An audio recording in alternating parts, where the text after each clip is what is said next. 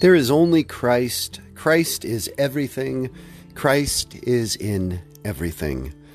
From St. Paul's letter to the Colossians, chapter 3, verse 11. Hello, this is Rick, and welcome to my sub podcast, Christ Through the Elements.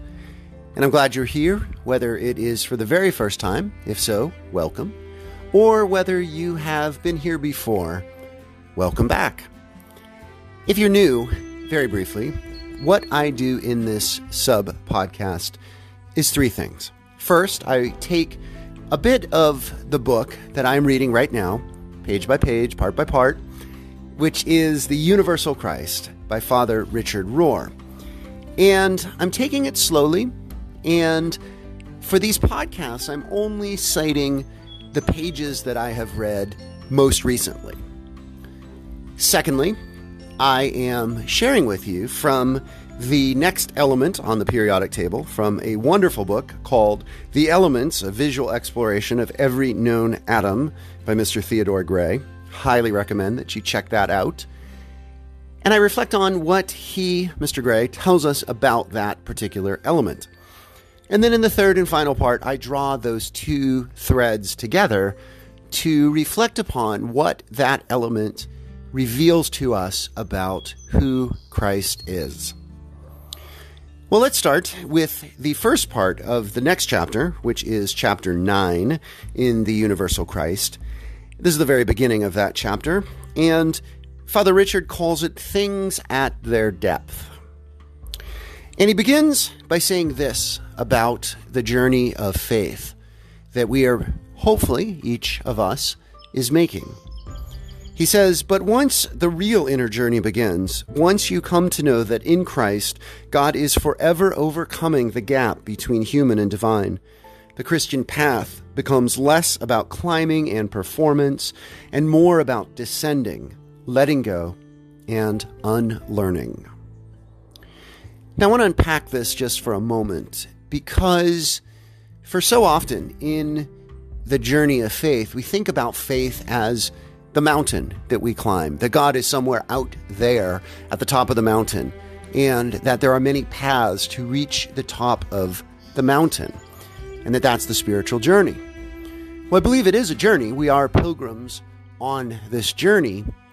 But Father Richard is reminding us is that when we look at the journey of Jesus the Christ, and again, I just want to underscore that Jesus of Nazareth, the man, was, is fully human and fully divine. And it is the Christ, the second person of the Trinity, through Christ all things were made, we say in the Nicene Creed. It is in Jesus the Christ that we see the fullness of what it means to be God and what it means to be human. And the merging the emerging of the two. So, Father Richard goes on to say, using Jesus as the archetypal example, the utmost, the highest, the fullest example of what it means to be both fully human and fully God. Father Richard reminds us that throughout his life, Jesus himself spent no time climbing, but a lot of time descending. And then there's three scripture quotes here. Emptying himself and becoming as all humans are, Philippians 2 7. Being tempted in every way that we are, Hebrews 4 15. And living in the limitations of weakness, Hebrews 5 2. If you want to look those passages up. So Jesus wasn't about climbing, he was about descending. He was about going down, entering into the human experience, being where people are suffering, being where people were on the margins and outcast, being present to whomever he encountered, whoever he found, whoever came to him who was in need. And I think this is essential for us to remember that growing in faith and holiness is not about going up and seeking God out there because God is at the top of the mountain. And the reason God is at the top of the mountain is because God in Christ is present everywhere the top of the mountain as well as the bottom of the pit or the surface of the earth. The second part of our reflection is on the next of our elements, potassium. Now, I was a little curious because potassium uses the atomic symbol K, and it is number 19 on the atomic periodic table. Now, Mr. Gray, in his reflection, does not explain why potassium is K, which is curious because there is no K in potassium, the word itself. Now, I do want to give a little side note here that for each of these podcasts going forward, I am posting a link to the podcast as well as background information related to the podcast at my website, which is edtechemergence.wordpress.com. And you'll see that link in the show notes. And I will, over there, try to as much as I can, figure out why potassium is K and not something else uh, altogether. So do check that out for that information. Well, Mr. Gray, even though he doesn't explain why potassium is K, does start out with an interesting statement radioactive bananas. Now, bananas, as you probably know, are rich in potassium. And Mr. Gray tells us that one hundredth of 1% of potassium atoms in the world are the radioactive isotope 40K. And that is uh, the little number 40 above the K to the left, just in case you were wondering. And it has been speculated that potassium is integral to life evolving on Earth, that the balance between too much and too little potassium it was critical when it reached that balancing point that life was able to emerge on Earth. Potassium is an alkali metal, which is the far left hand uh, column on the periodic table.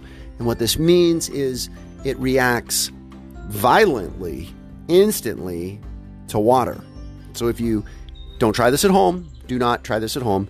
If you put pure potassium into just plain old H2O, it will burst into a violet flame the instant it hits water, and Mr. Gray says it explodes with force, sending fire in all directions.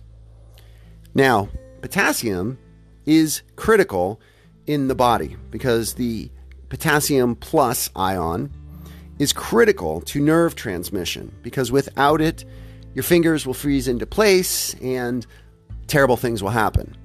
So, if you're getting muscle cramps, you probably know this that it is a good idea to look at the potassium. Eat more bananas or other potassium rich foods. And Father, Mr. Gray concludes by saying that potassium keeps things moving in the body.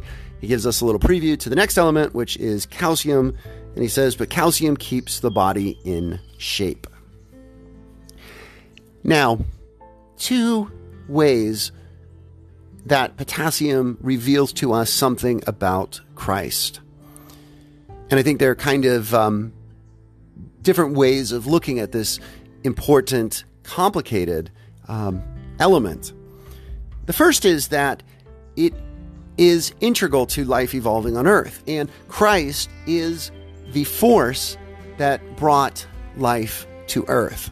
And by force, I, I don't mean, you know, nameless, shapeless, formless force like may the force be with you, but rather the energy that creates, that created and continues to create. And like potassium, Christ's presence needed to be just right at the right time, in the right place, in the right moment to bring forth life. And the second way I think that potassium reveals something about Christ is the exploding nature of potassium, right? Because Christ exploded into the world in the person, the fully human person of Jesus the Christ.